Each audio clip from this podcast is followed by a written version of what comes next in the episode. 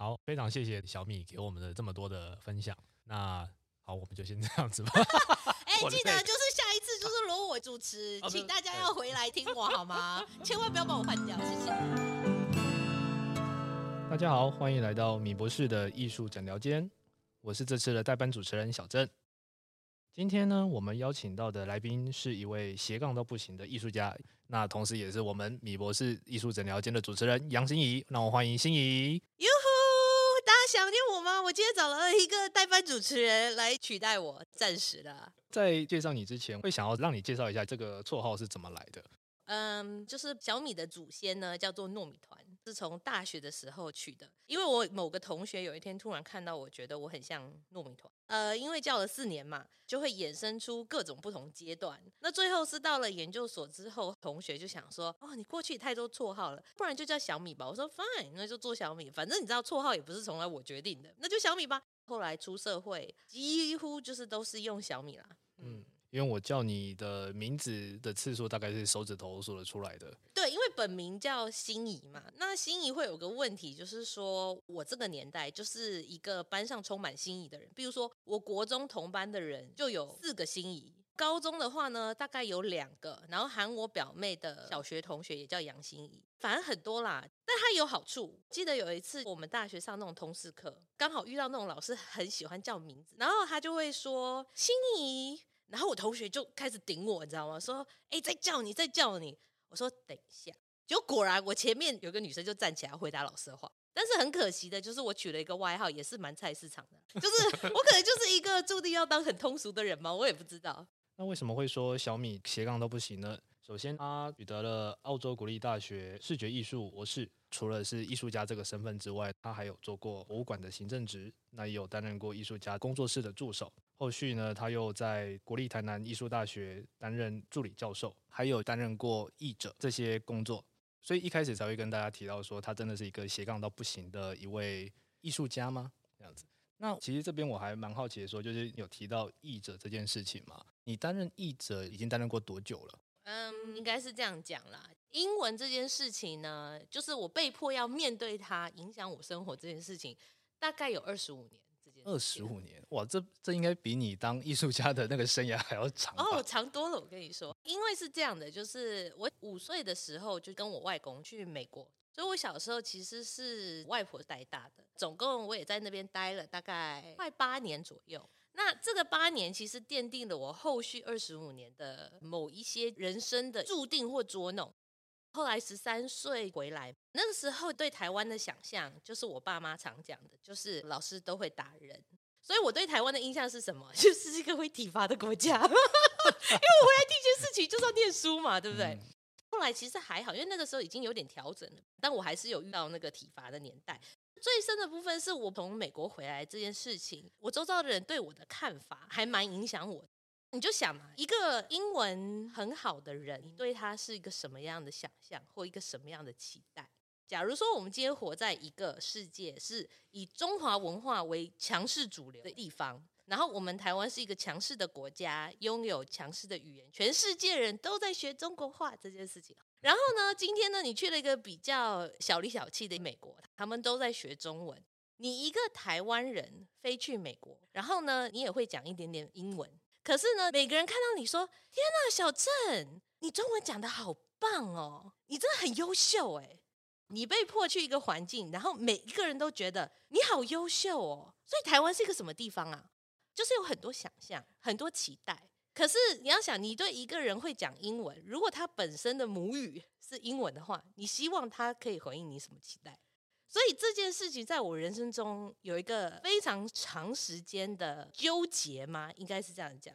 所以你知道吗？我刚回来的时候，第一个问题是，大家在开始学英文嘛，开始学 KK 音标啊。小敏，你已经什么都懂。不好意思，美国教的是万佛音标，什么蝴蝶音什么，我真的没听过。可是呢，人家会觉得说，哎、你外国人呢？所以你知道吗？我国中考试的时候，我曾经一度做噩梦，说我考九十八分。我做梦都想到我那一题写错了。所以事实证明，让别人知道你英文好这件事情，除了负担，他没有给你什么，他给的是别人对你无限的期待。你只是因为你的语言而被置换了一个文化差异的部分，而且大家是给予你过度正向的标签了。所以你知道，我还会被要求当英文小老师，老师上课前我就必须要把黑板抄起来。哎，大家在玩的时候，我在在那边抄课文呢，为的是什么？因为我英文好。啊，那英文的好处是说，我从来没有要为英文烦恼太多。比如说高中联考写英文的时候，然后我就写写写写写，旁边的人大概写的很辛苦，然后他写到就是可能第一章还没写完，我已经翻到第二章还第三章，我翻的那一刻，他直接转头看我，他吓死。旁边的人的压力真的会很大。对，我后来跟我同学讲，他说干得好，就是这样，没有错。然后说 OK，知道吗？你就等着我数学被点吧。然后就是我数学是这种，数学就会反过来。我跟你讲，数学是知道吗？我已经不相信什么公式什么，我就一个一个加。我可以会的不多，但是只要我会的，他一定要对，我求你这样子。嗯、这个部分我觉得后来到大学的时候，有一次就是我不小心做溜嘴了，旁边的人就反应超大。什么？你在美国念过书？然后就开始了，你知道吗？哦，你一定觉得这没什么啊。哦，反正就是美国人嘛。哦，看起超刺耳。别人可能不觉得什么，可是你知道吗？这个东西不是你努力来的，也不是你求来，所以我们的心态它很大。当你希望某个东西你得到的时候，你会非常骄傲的展现它。可是当它不是你想要的，或者说你没有追求过，人家硬塞在你身上的时候，你做了什么得到这个？这是我心中我对我的问号。那后来到了研究所，我觉得这对我比较大的转变。为什么呢？为了要考上研究所，唉，我只好把我的压箱宝拿出来了。Yes，对，我从美国回来呀，yeah, 我英文很好，收了我吧。呃，当然也是运气好，考运各种都有啦。所以后来我就上了台艺大研究所。那上了台艺大之后呢，那个时候好像学校也标到卓越计划。方伯清那时候就在我们学校教书，他刚从澳洲回来，所以他开始接很多工作营。哎呀，卓越计划是哦，呃，卓越计划它有点是补助文创，是教育部发的一个钱，你要去写文案，这是一种大学无上荣耀，说哈，我们艺术科技讲了这么久，终于有一笔钱进来了，这样，然后你就可以去做很多挂名为文创的工作坊，我可以请艺术家来，就是做各种事情。那个时候，我前老板就是拉我临时做一场翻译。嗯，那个时候是陈景亮跟 Anderson Ranch 的一个执行长一起来台译，根本没蕊过稿，我就觉得说我的老天呐，那个什么十万十万英文怎么讲啊？你知道，还有一些翻译，比如说他就翻到说这个人嗯 hard to deal with，嗯，就是不太好相处。结果那时候想说我要翻什么？嗯，就是很难搞了。欸、就是 很接地气哦，很接很接地气这样子。后来到了研究所，会比较多英文家教，因为我的英文家教永远都是把美术跟英文拉在一起。我不是念英文系的，你问我文法，我是不懂，我只能跟你聊天，像一个正常人讲话这样子。哎，我也不知道有没有用。But anyways，反正呢，我就是一个穷学生，然后你知道艺术科系又特别烧钱，哎，那就做吧这样子。所以到我毕业后，除了当艺术家助理，我还接了一本书籍翻译。所以某个程度上，我的策略会变成说，为了要从事我喜欢的，那我就贩卖大家都觉得好棒棒的能力，right？我就给你们要的。那因为这个能力刚好是我可以用很短的时间赚取比较高金额的，所以我一周就是工作一天，然后我就可以赚到我需要的钱，然后继续创作啊什么的。当然，这也不是我刻意这么经营的，而是说很多工作上来的时候。翻译一定永远优先呐、啊，人家在你眼中看到的就是翻译啊，所以我要自己去调配，说怎么去走这条路。所以后来进博物馆之后嘛，就我那时候跨当艺术家助手跟博物馆行政的时候，我那时候还是兼职的，因为我的目的不是为了要赚钱，虽然应该要这么做才对，但是呢，对我而言，我就心想说，我的老天呐！我竟然可以找到一个如此符合我专长的地方，怎么会有一个地方需要英语又需要陶瓷专业？嗯、因为我后来进来的时候是负责驻村业务嘛，所以我打交道的是各国的外国人。然后这个时候有一个很重要的点，就是我开始建立了对于陶瓷专有名词的认识，虽然没有到很多。还有一点就是我开始去补起我过去的时代空缺。也就是说，大家一直觉得你英文很好，可是我并没有去专精。所以你想，我那个时候从美国回来，十三岁的时候，我们连简讯都没有。请问简讯英文叫什么？那也是我后来时代演进之后，你才发现哦，时代有这么多名词，我们都其实都没有跟上。那我只是说我天赋异禀吗？我就算想要放弃，我也放弃不了。OK，就是那个七年八年对我来讲很重要。所以我没有刻意经营，可是很显然东西放在我面前，我就可以把它处理掉这样。然后进陶博馆，我后来最大的感受，我觉得其实哦，英文是个工具，专业的英文不是我喜欢英文，然后我就去攻读英文这件事情，而是呢，最顶尖的翻译是建立在他的专业领域上面。所以我从高中的那一刻，其实我就赌对了，因为我从头到尾就是英文把它当工具，我没有要特别发展它，我要去发展我的艺术，不然我哪来的陶瓷专业背景？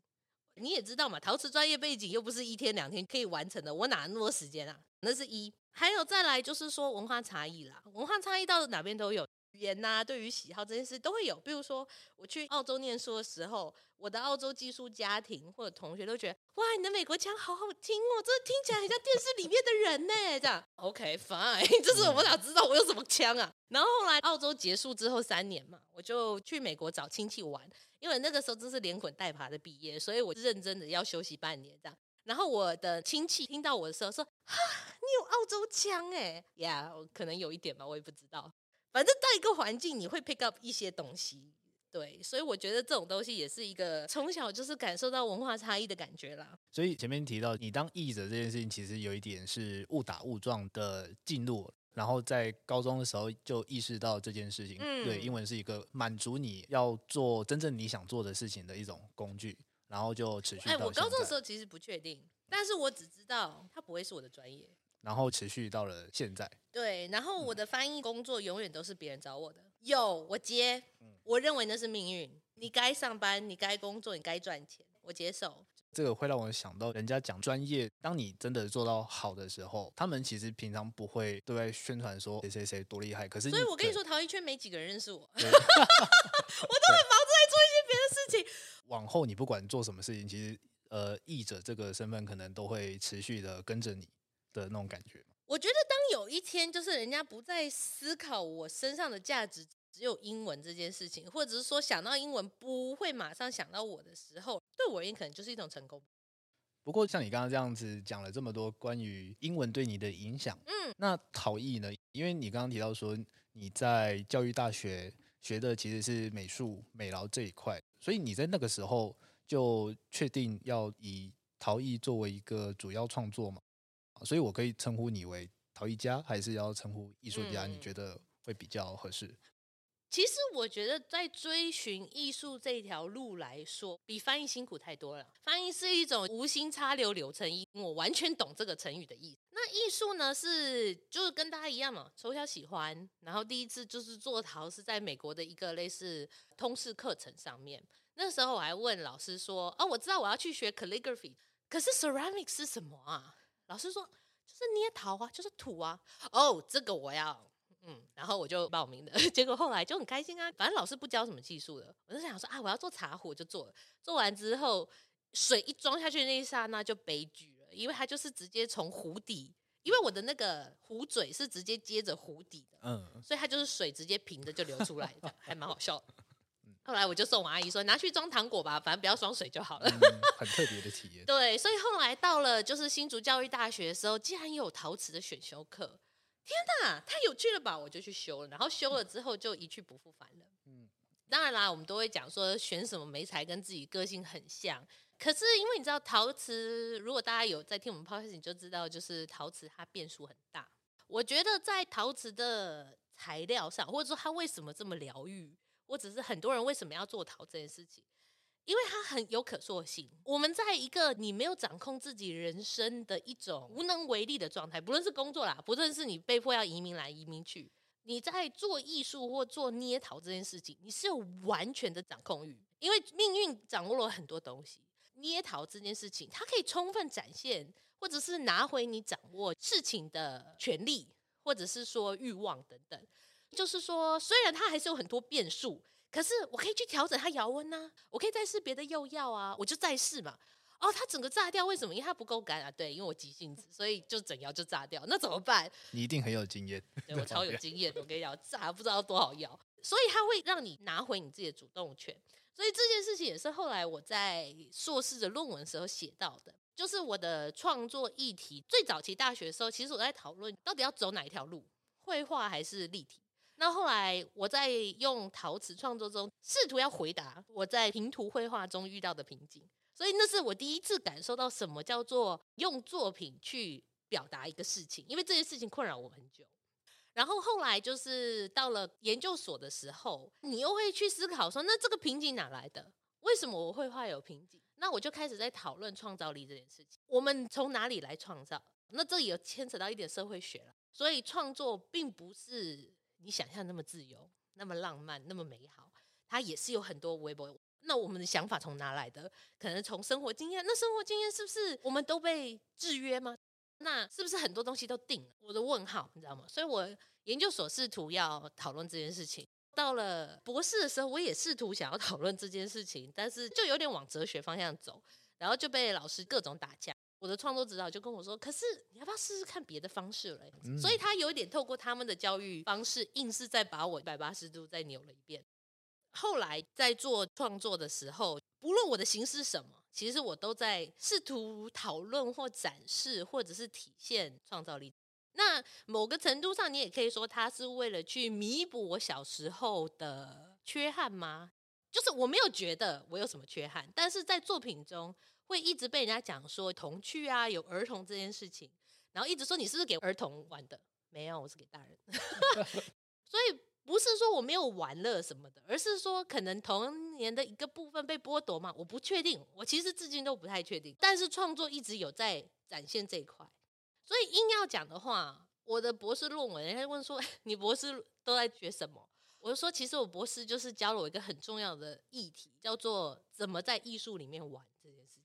然后你前面提到念硕士的时候，创作是在讨论创造力啊这一些的内容。那念博士的时候，这个过程它是怎样被翻转的？嗯、那会影响到哪一些后续的表现形式？对对，后续的表现形式。嗯呃，最早期硕士在做创作的时候，其实都是以福禄贝尔的恩物在讨论创造力这件事情，其实是一种反讽的角度啦。到底创造力是不是神赐予的这件事情，还是说是人为塑造的？那后来到了博士，我是继续用小积木做这件事情，只是我后来选择一些不太合乎我创作论述的造型，所以老师眼睁睁的看了我就是做了一整年，背后就是偷偷跟别人说，我跟你讲，他疯了。因为我是翻一个很大的石膏模，然后翻几百个小小小积木，然后把它再压进一个大石膏模，然后变成一个造型。等于说每一周都在翻模，然后再压压压压压压压压到一个不行这样子。为了就是我第一年的 thesis proposal view 回顾当初的计划案，所以第一年的时候就是在做这件事情。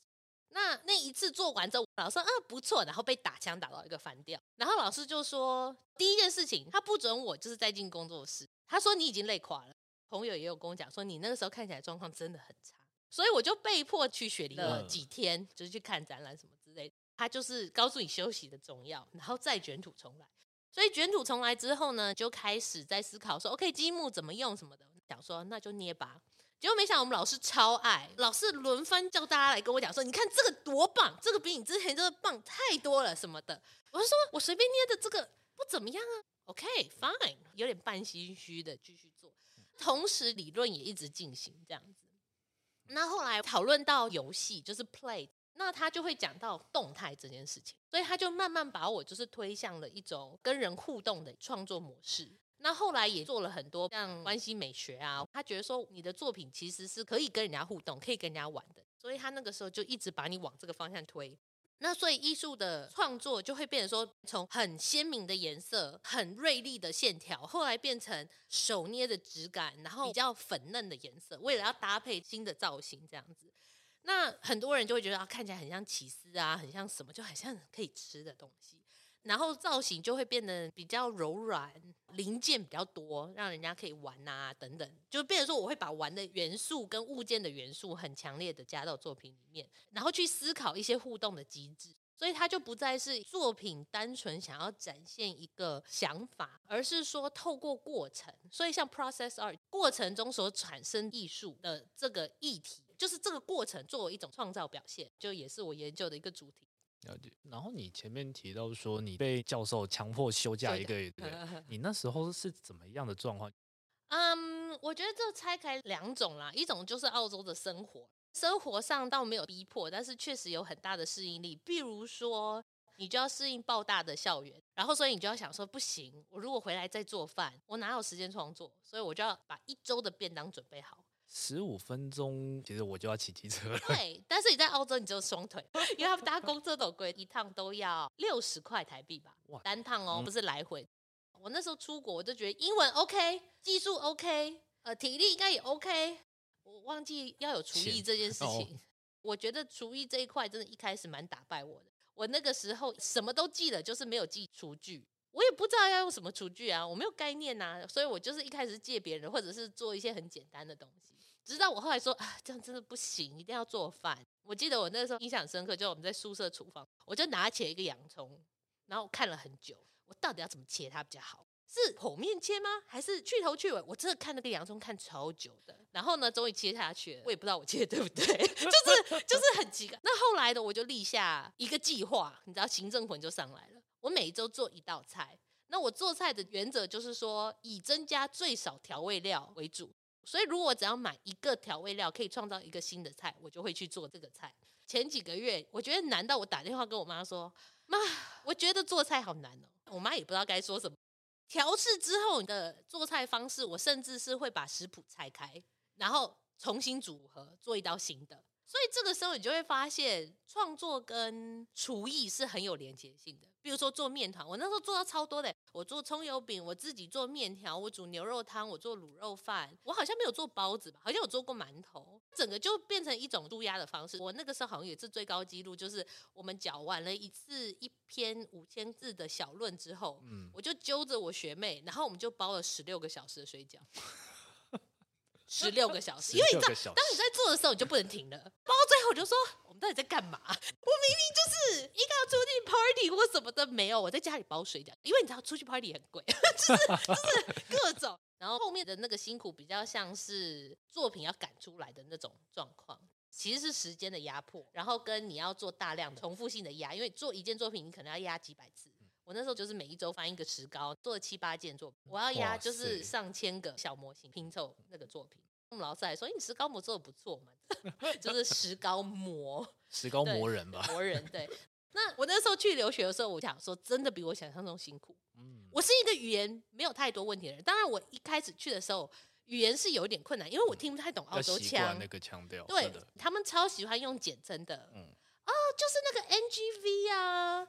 NGA 啊，他的那些简称，你整个脑袋弄成一团，所以我第一周睡了好久，头很痛吧？那个头很痛，尤其是上学，我们老师人很好，他就说你先听，你先别修。听完之后脑袋好痛哦，而且那一班哦，学生超踊跃，每个都在举手，举手要回答，举手一直跟你推荐说你可以去看什么书，你去看什么书。因为我们的那个博班是不同的工作室组成的，所以念博班的话，可能有绘画的，有木工，有雕塑的，然后有精工的、纤维的各种这样子，所以他们会从不同领域给你不同意见。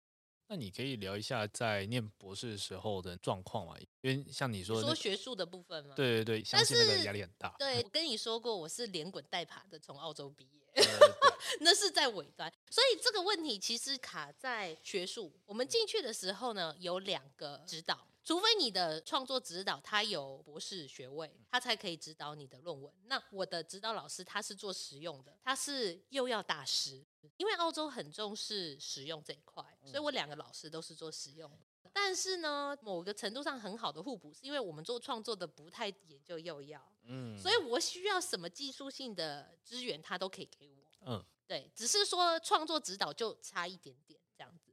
但是呢，没关系，我当初选择我们的学校呢，我就心想说，都念到博士了，当然是要把理论搞定啊。所以我选的这个学校是澳洲数一数二吧，你就把它想成台大或者政大这种感觉吧。嗯，就是在澳洲的部分，所以它的艺术创作不算强，但是呢，它的理论的要求无敌严格，所以很多人申请可能在英文就被刷掉。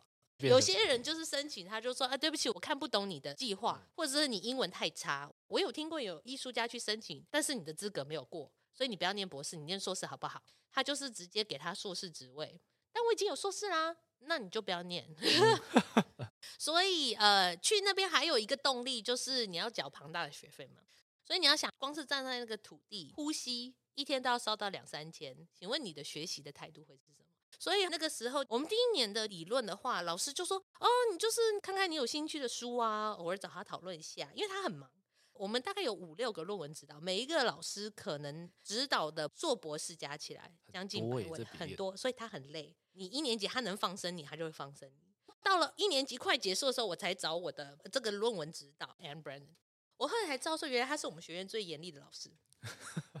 对。”其实他以前做过精工，但他其实是一个编辑，所以我给他的任何文章，他就是手写狂改，改到一个炸掉。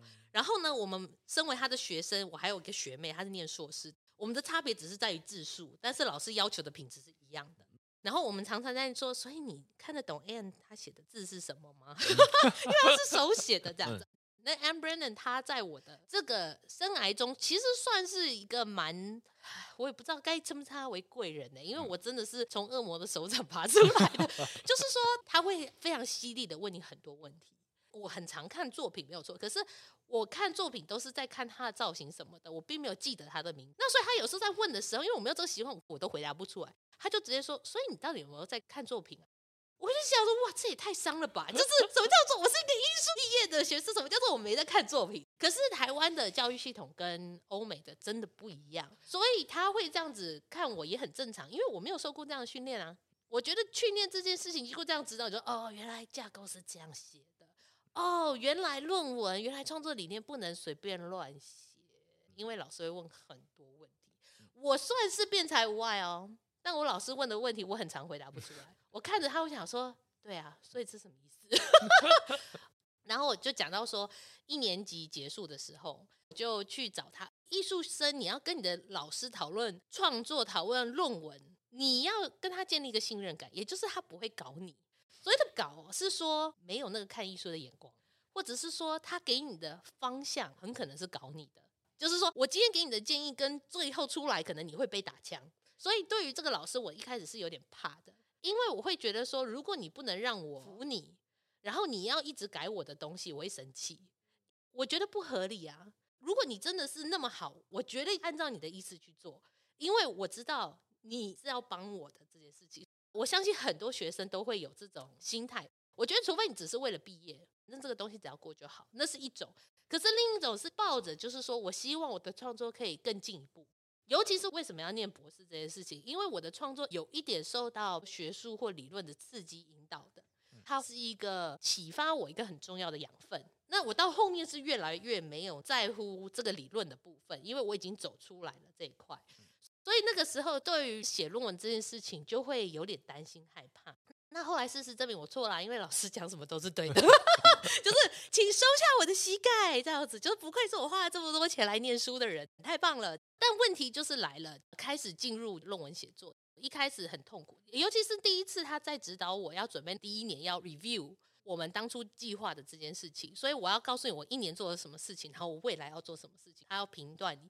我们就是很积极的 meeting 这样子，然后他就说：“好，那你明天要上去讲的时候，你就要放慢，要怎样？”他开始指导我要怎么上台讲，我就哦，好感动，我没有老师这样子指导过。然后后来呢，我上台讲完了之后，老师跟我讲说：“你讲的真的很好，哎，但你写的好烂。”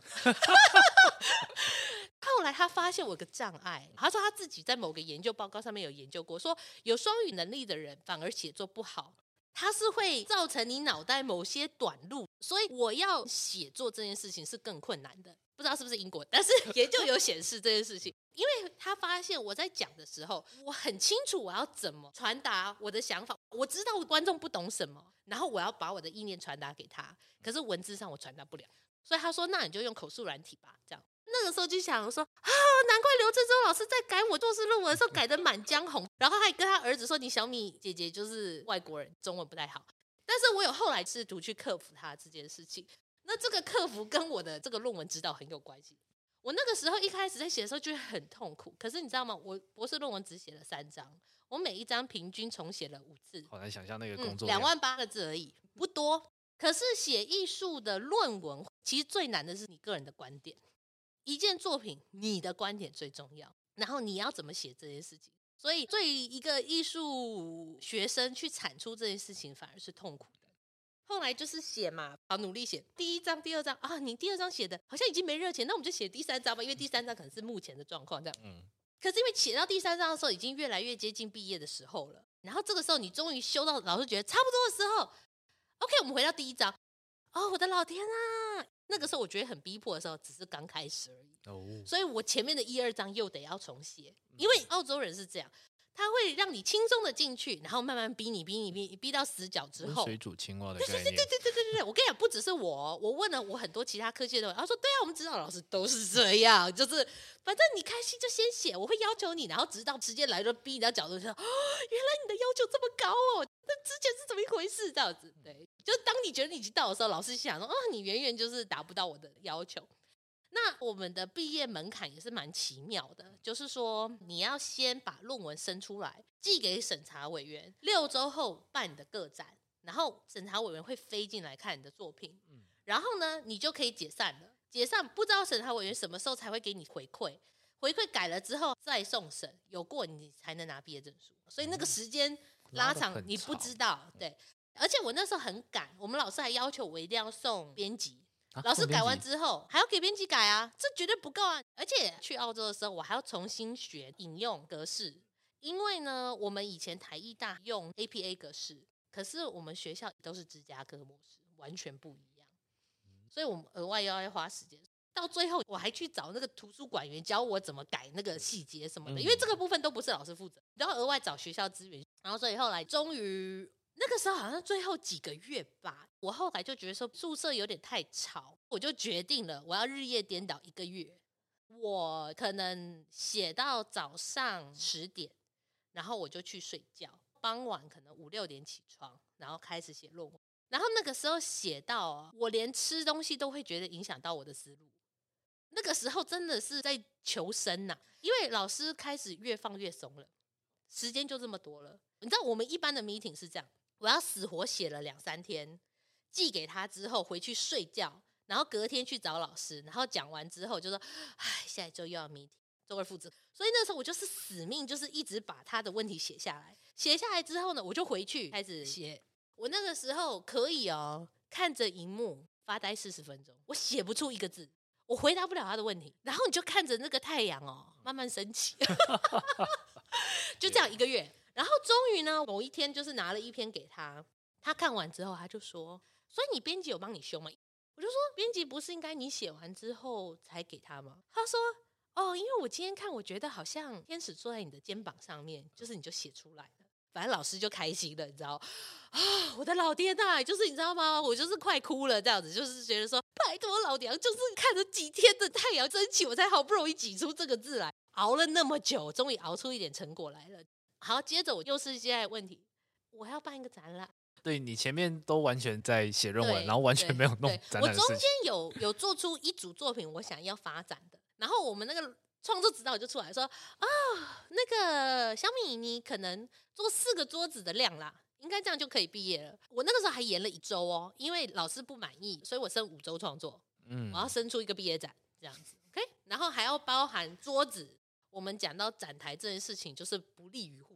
反正后来我就是死活做，那可是你知道吗？论文写太久了，就是你的肌肉会萎缩。对。所以呢，我开始在做东西，我就开始规划说，OK，我第一个要先把大的做起来，然后再做小的。所以我每天都在规划，一个小时可以做几个，然后从九点做到晚上十点，我就要回家，我不能熬夜。为什么？因为这是长期抗战。嗯。然后呢，就是我因为我都规划好每一周每一周要做什么事情，对不对？结果后来最好笑的是，我还塞了一个大窑，结果整个炸掉，因为太赶了。哇塞！那个窑大到可以塞四到五个人进去，嗯，整个炸掉。然后我又重来，我说我天哪，我真的是很懂怎么搞自己，你知道吗？后来布展的时候。就是找同学帮忙拍照，因为你知道我后来的绰号有叫厨神这件事情，然后平常就是很多就是理工，所以根本就是生活大爆炸出现，嗯、就是明明都是假日我在做菜，结果一票人都跑来就是厨房给塞炸，为了要跟我聊天，我就想说孩子们，就是我是来做饭，我是来求生存，你们这些领奖学金的给我滚出去好吗？就是很生气。But anyway，反正我平常就养他们，因为做菜是输压，所以就分散给这些不会做厨艺的人，所以他们到毕业展的时候就会非常乐意要帮我。这真的是一个长期的规划，也不是？哦，是我可有策略的。我跟你说，像那个做工程的女生，她就开始帮我漆油漆啊。然后，呃，做应用物理的男生，当天就是有买布展啊什么之类的。反正就是你可以想象的，就是不同科系。然后在我眼中啦，他们就是很奇妙的人。比如说，有人可以研究忙到忘记自己已经三天没洗澡啦，然后或者是说做菜怕油炸嘛，就会把实验服拿出来啊，什么那个护目镜啊，对啊，手套、白袍啊。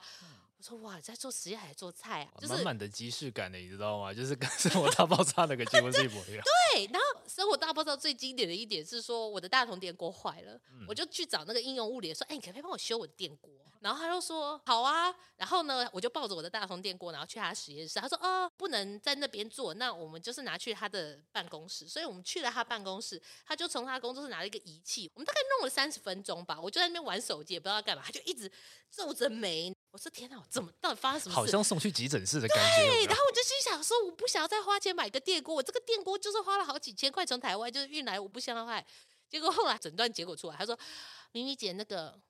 保险丝坏了，不是啊，闲呢哦。后来我得知这件事情，说啊没事，我就把它收起来，然后就拎回去。然后突然不知道为什么有人知道我电锅坏，就送了我一只，就就结束，就再也没有再拎我那个大桶电锅。所以后来那个时候厨艺也帮了我一些事情嘛。布展的时候就变得很急促的要就是做这件事情。我那个时候睡很少，然后不小心滑倒，然后又伤到脚。我隔天起来，因为熬夜，我整个声音没了。然后呢，我用那个柠檬跟绿茶，然后死命灌，因为我下周三还是下周四要口考，我还要布展。然后我后来礼拜一才终于把声音抢回来了。接下来就是毕业审查，而且还忙着要开幕什么的，所以整个过程是没有停滞的。所以你明白为什么我后来就是想要认真休息，就是半年什么事都不干。我的身心灵元气什么，就是大受就是重伤，嗯、真的是元气大伤，然后跑去一个什么人都不知道的环境里面，好好的休养个 半年一年。然后后来后对后来没有了，后来我就是去美国找我阿姨嘛，然后我就是放空，就是他叫我做什么就是做什么，然后回来我也是继续放空，因为后来还有搬家，啊，然后。那时候作品也是作品，那个时候其实其实后来很多都坏的差不多，有九成多的作品都丢掉，就是只剩一点点带回家，就觉得说嗯这些还可以的，反正就是未来可以再做嘛。我后来做的东西也没有什么太高的技术性了。是因为你的作品都跟互动有关，所以你对于它坏掉这件事情是还蛮看得开的嘛？我也不太会形容，就是以创作来讲好了。对我而言，它不是什么谋生的工具，它比较像信仰。它比较是透过你去探索这个议题，去了解自己。嗯，你说他今天要贩售，Of course，我没有什么不行的。可是我的创作并不会为了贩售而去局限它。嗯，那呃，很多人担心，所以这些我以前也会啊。可是以前，因为我比较采取的是一种造型，表达一些想法，所以当它坏的时候，就会是个问题，因为它就不完整了。可是我后来要走互动这一块，就像我讲的，过程才是一切。嗯，对，所以它坏是过程，可是我会尽量不要让它坏，但是它如果坏，我也接受。像你刚刚有提到说，念完硕士之后有去博物馆，也同时在艺术家的工作室当助手。嗯，那是什么原因促使你决定去澳洲留学呢？嗯，因为我觉得后来开始事情变无聊了吧。嗯，我本来其实就很清楚，我没有要当艺术家这件事情。我是一个非常务实的人，我觉得这个职业不好走，所以我并不会把期望拉到非常高。我非常专注于我手上来的机会。那艺术家说：“那你要不要当我的兼职助手？”OK，可以。为什么？因为我想要继续做陶嘛。那博物馆的话，一切其实一开始都还蛮有趣的，你知道吗？你两边跑，然后都在莺歌，也是一个你不算很熟的城市，做着算是得心应手的业务啦，所以耐心毅力都还算可以啦。对。但是呢，当你懂，比如说行政怎么跑，你懂艺术家怎么营运他的工作室，你就想说，所以这是我要的吗？其实不是。我觉得，如果艺术只剩这些东西的话，你眼中只剩工作，我不是不开心哦，其实都很好。但是当我意识到说我其实蛮厌倦这样生活的时候，是我可能进博物馆有新的展览上场，我连一眼都不会去看它。那个时候你就会知道说，你已经对艺术没热情了吗？我觉得有一点这样的意味。你是喜欢艺术的，然后来这边工作，其实一开始都是充满新鲜感。嗯，对。可是到后面，你即使喜欢艺术这件事情，但是你好像也有排斥感。也不到排斥感，但是这么多年看下来，我可能就是个喜新厌旧的孩子吧。嗯，就是当我知道他怎么营运了，怎么做了，我也上手了，我就说：“我说我看什么都不顺眼，我什么都很厌世。事情没有不好哦，嗯，我也没有就是觉得要跟艺术家吵架，我也没有觉得博物馆行政觉得怎么样，没有，都运行的很好哦。可是我那个时候就想说，不行，我这样下去，我可能没办法。”但是每个工作上手我都会做得非常好，嗯，这是我唯一的优点嘛，就是只要我答应下来的东西，我会尽量去做。可是就以对艺术来讲，我说过了，对我而言它就是一种信仰。所以当你没有办法再去探索它、再去研究它的时候，我觉得会有点遗忘。所以我那时候刚到澳洲的时候，其实我也适应了一阵子。为什么？我不是没有在做陶哎，可是我后来是在用自己的方式做陶的时候。我们老师就说：“如何还好吗？”我就说：“其实我还在暖身，因为我已经有两三年没做这件事情。所以当助手是精进自己的能力没有错，都是很好的培训。可是那不是自己的创作，就比较是技术跟经验的累积。但是对于他不会累积到你的创作上。嗯呀，对。那个时候我们老师有点讶异，所以光是实验这些东西也花了我大概六个月吧，就是要想办法搞材料什么的。所以我都觉得我们驻村艺术家超厉害的啊。嗯，真的。所以三个月能生出东西，我觉得我甘拜下风。所以对你来说，博士这个过程是你目前生涯中影响你最大的一个部分吗？嗯，我觉得他在我创作中埋下了一个种子，而且我确实是很想要继续做创作。可是我要怎么说服我爸妈说创作有理，我未来是光明的？博士很显然是一个选择嘛。嗯，对，对不对？以亚洲的父母来讲，嗯，要有一个证明在他们 是，所以我把证明搬回家了。我只能这样说。那所以博士这件事情呢，它既符合了就是我对学术的喜爱。所谓的喜爱，其实是对于一些理论我有兴趣的部分可以启发。博士就是增加一点点对知识的扩充。嗯。所以当很多很多博士对知识领域贡献出努力了之后，这个知识就会扩充一点嘛。所以大家不要把博士看得太严重，大家可以把英文看得比较严重。但是我是觉得说，一是符合爸妈愿意陪我一起，然后二我想要继续做自己的事情嘛。三我都是一直想要有一个对自己创作更完整的论述，我一直是有这样的一个渴望的。所以念书来说，还有做创作来讲，其实就符合了各种意义、各种层面上，其实也是冥冥中要把你往外推啦。嗯，所以你就说好吧，那就去吧，这样。不对，我刚刚问你那个、哦哦、对，对，然后再来呢，就是说，所以他埋下的是一个种子，但是真的让我的创作开始萌芽，是二零一九年陶博的《饮食物语》特展。那《饮食物语》特展，它其实是一个策划的一个特展啦，所以它就是邀了很多艺术家做实用的。那我并不是做实用的。这是一个新的挑战。对，后来是点展组找上我说，我想要做一个互动，他就说，哎，那小米你要不要跟我们合作一个类似教育展的计划？嗯、所以它不是完全艺术展品，虽然它是艺术没错，但是它是一个文化半桌的单元，是要给民众来互动的。然后他想要跟科技结合，我说好，OK，一他不用做实用，那我就试试看嘛。然后要互动，嗯，这符合我的兴趣。科技，I'm not sure，你知道？然后文化办说，I'm not sure，嗯，um, 所以结论我都各种不确定之下，我就说好吧，我们就试试看这样子，然后就去做了。那个装置是这样的，它是一个红色的，就是很喜庆的圆桌，然后桌上有个圆盘，像我们一般去婚宴那个转盘桌，然后就是有五个板凳，中间是我的白色的作品，然后这个作品呢，它造型都是源自于我们常用的一些瓷盘，然后我做一些变形。那这个整个概念是希望人家拿取上面的盘子，然后放在自己桌垫上面拍照，然后上传到电视荧幕上面去。然后上传之后，它就会一直在那个屏上面，所以我可以看到很多人跟我共同创作在互动的过程这件事情。然后上面也会写一些文字，都有这个作品为什么它会变成一个很重要的起点？因为我在思考说，我要怎么让人产生互动。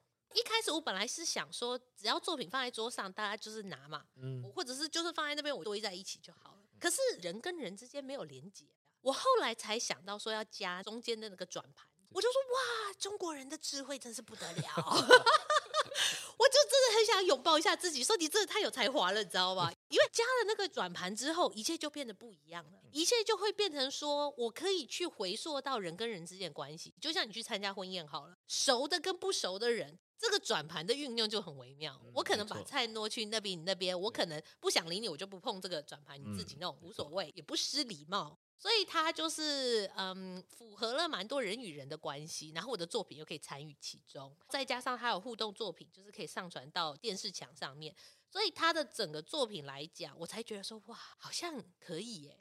那一来是说我没有跟别人创作合作过。他其实是蛮辛苦的，因为你要有很多沟通，然后陶博馆也很帮忙嘛，因为是给人家平板去拍照，还找了资工团队帮忙啊，然后他有很多妹妹嘎嘎，什么网络有出问题，所以整个作品里面，其实我最有把握的，就只有我烧出来的可能三四十件的小零件的作品放在桌上，这就是未来如果你要跟人合作，你要面对，你要保证你的作品没问题，因为其他东西都可能出问题。但是呢，我就会发现我在博士念的内容。对于互动艺术，对于关系美学，全部都进来了。就是说，我在要创造的是一个一个平台，让别人去创造。可是我在设想整个一个游戏的结构，它不论是桌子的高度，不论是几个人，不论是我要它上传上面，它要产生什么样子，不论是说造型大大小小怎么放，让它比较有自由发挥的空间。还有一点，它最重要的一点是，这种半桌的形式，它突破了人对于作品要去摸的恐惧，就是有点像餐桌的仪式的时候，它就比较不会有这种局限。我有体验过那一个装置，对我来说，我觉得有趣的点就是说，家人那个转盘的时候，我都会记得说，我们要去夹菜的时候，其实你会。注意到旁边的人，哎，他好像要去夹另外一道菜什么的。那过程里面，我们其实就会跟他有产生关联。嗯、那你也会借由那个转盘去做互动。而且我上面的零件有些是什么，像汤匙，但是它可能是覆盖封闭的，所以你就会开始去思考东西，它有什么意义？它没有什么意义，它只是 就是激起你的好奇心。我要你去探索这些东西放在一起，它有什么关系？你回想了什么？记得了什么？创造了什么？所以为什么讲到二零一九的这个饮食物语展览很重要？它影响了我二零二零个展。我一直在想还有哪些互动方式，我觉得算成功啦。食玩计划就是我们讲的这个半桌这件作品。可是如果我今天没有这些高级科技之后，我要用什么方式去互动？所以二零二零的 个展其实是一个大型的实验场。我真的超焦虑的，就是我无法确定人会怎么跟他互动。所以我后来做了三件新作品。那一件是那个食玩企划的作品，我把大家的成果展现给大家看，因为过了一年了嘛，其实我累积的那些照片大家都没有看过，所以我有点是把它重新梳理，然后重新用展示的方式展现在这个个展里面。那另外一点是说，我后来做了我称之为观者加工系列，也就是看的人跑来加工了。那第一件作品叫做莺歌制造，它是在一个很长的黄色的挂在墙壁上的展架。放了两百多个手捏的杯子，就是我一个一个手捏的。第二个是叫做堆叠计划，我就彩绘了很多很多彩色石头放在展台里面，然后呢，我定制了很高的透明亚克力桶，让人家可以把彩色石头丢进去。最后一个是连接计划，我买了九千多块的缎带吧，然后做了很多很多白色的可以被绑的零件，所以可以被绑，就是说它是可能像甜甜圈造型的啦，只要它就是绳子可以被绑的，所以我就是有一个区域是放这些白色物件，然后有一个就是悬挂区域，全部都是彩色的各种彩色的缎带，这样，所以整个展览有点像是说我把白色画布做好了，来吧，来帮我上色。杯子的部分，像那个黄色展架，展架对我来讲很重要，因为当这个架子不漂亮的时候，作品在上面就不好看了啊。不是我的，我指的是观众的。我提供他一些什么亮片啊、毛球什么，让他可以粘去做造型。造型完之后，他就会放在这个展架上，之后他就可以带回家。可我跟你讲，这超麻烦，还要设定好，就是现场办活动就来了，对，呃，所以你拿这个票，然后我还要想办法，就是办活动什么之类的。然后因为你知道，每个人还会要挑自己的杯子啊，我还要去买桌子上，人家可以在那边做东西啊，然后还要教这个年这样可以吗？你要试验很多东西。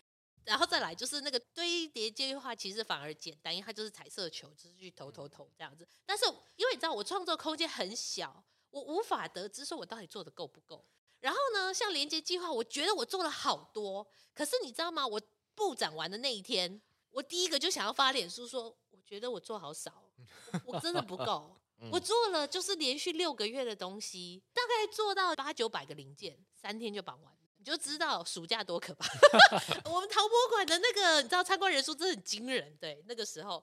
然后彩色的那个球，我后来发现我不能一口气放，它瞬间就会丢掉。那下一次人家来就没东西丢啦。所以我后来就像圣诞老公公一样，就是我有空进博物馆的时候，我才会把它堆一些在下面，然后让人家去丢。假日就不要太放，假日太多人。然后呃，三件里面我觉得最成功的应该是连结计划。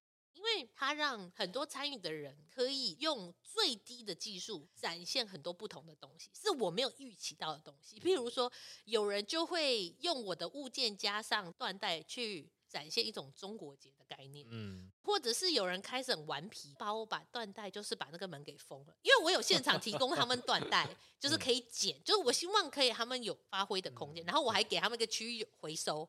其实我是希望人可以进出，可是后来我发现太多小朋友了，而且他会把它当成一个大铃铛在玩，弄完我就把它封起来了，就是很可惜啦。我当然希望有更隐秘的房间，然后一次可能多少人进去，让比较多人可以体验这件事。但是我跟你讲，人多这件事情真的很困难，因为假如说一个人进去要绑五十个呢，可是如果我设定他只能绑一个呢，这这就失去玩的成分了，就不好玩了。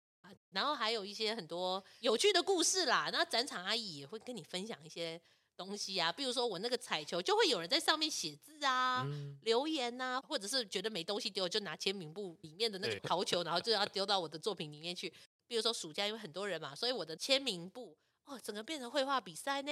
那个一直都在画迷豆子，我本来都不知道这个结果是什么，结果你知道我的那个签到簿里面大概有十个迷豆子吧，然后 OK，它好像很红的样子，这样。所以蛮有趣的经验，也就是《饮食物语》它的这种启发，让我真的意识到我博士论文到底在写什么。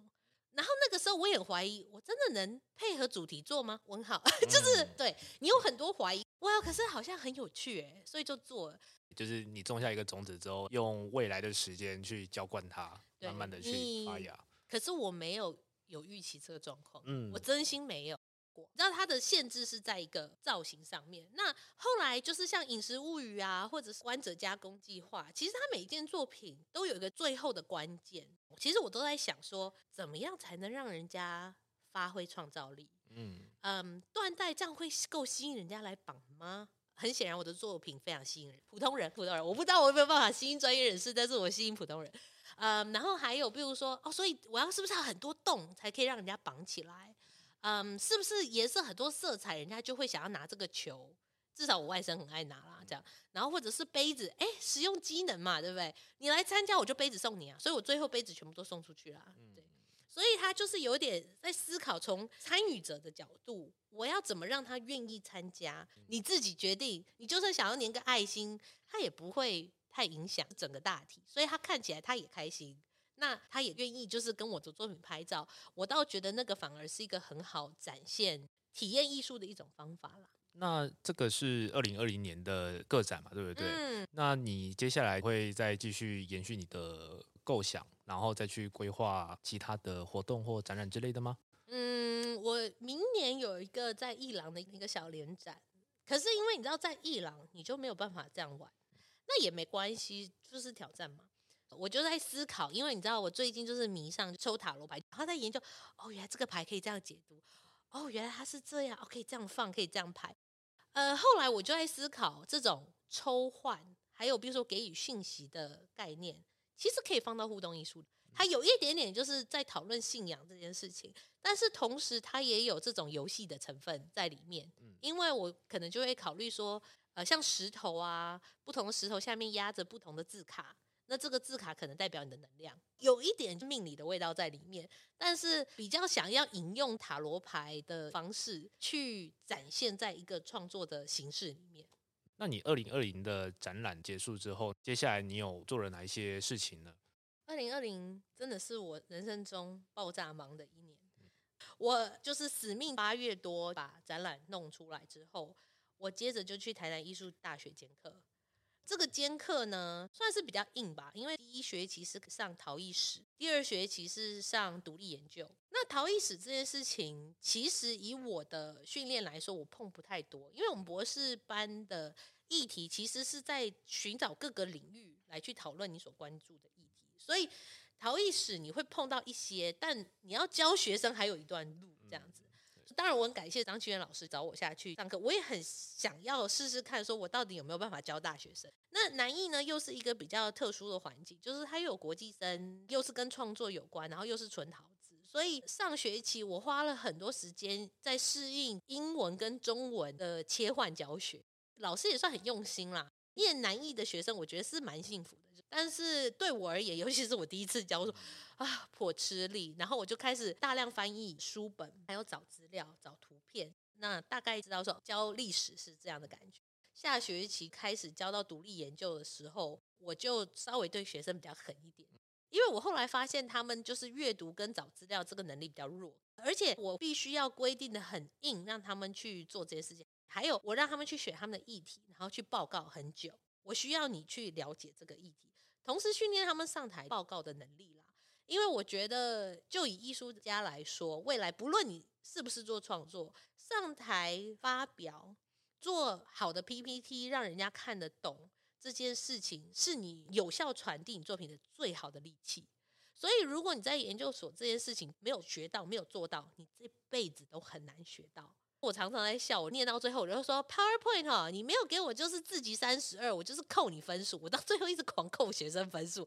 但是我最大的心得，也就是当我第一次上课的时候，嗯，我感受很深刻，因为有学生说要旁听，我马上就回想到我当初在上历史博物馆馆长廖新田馆长他在台艺那个时候上的课。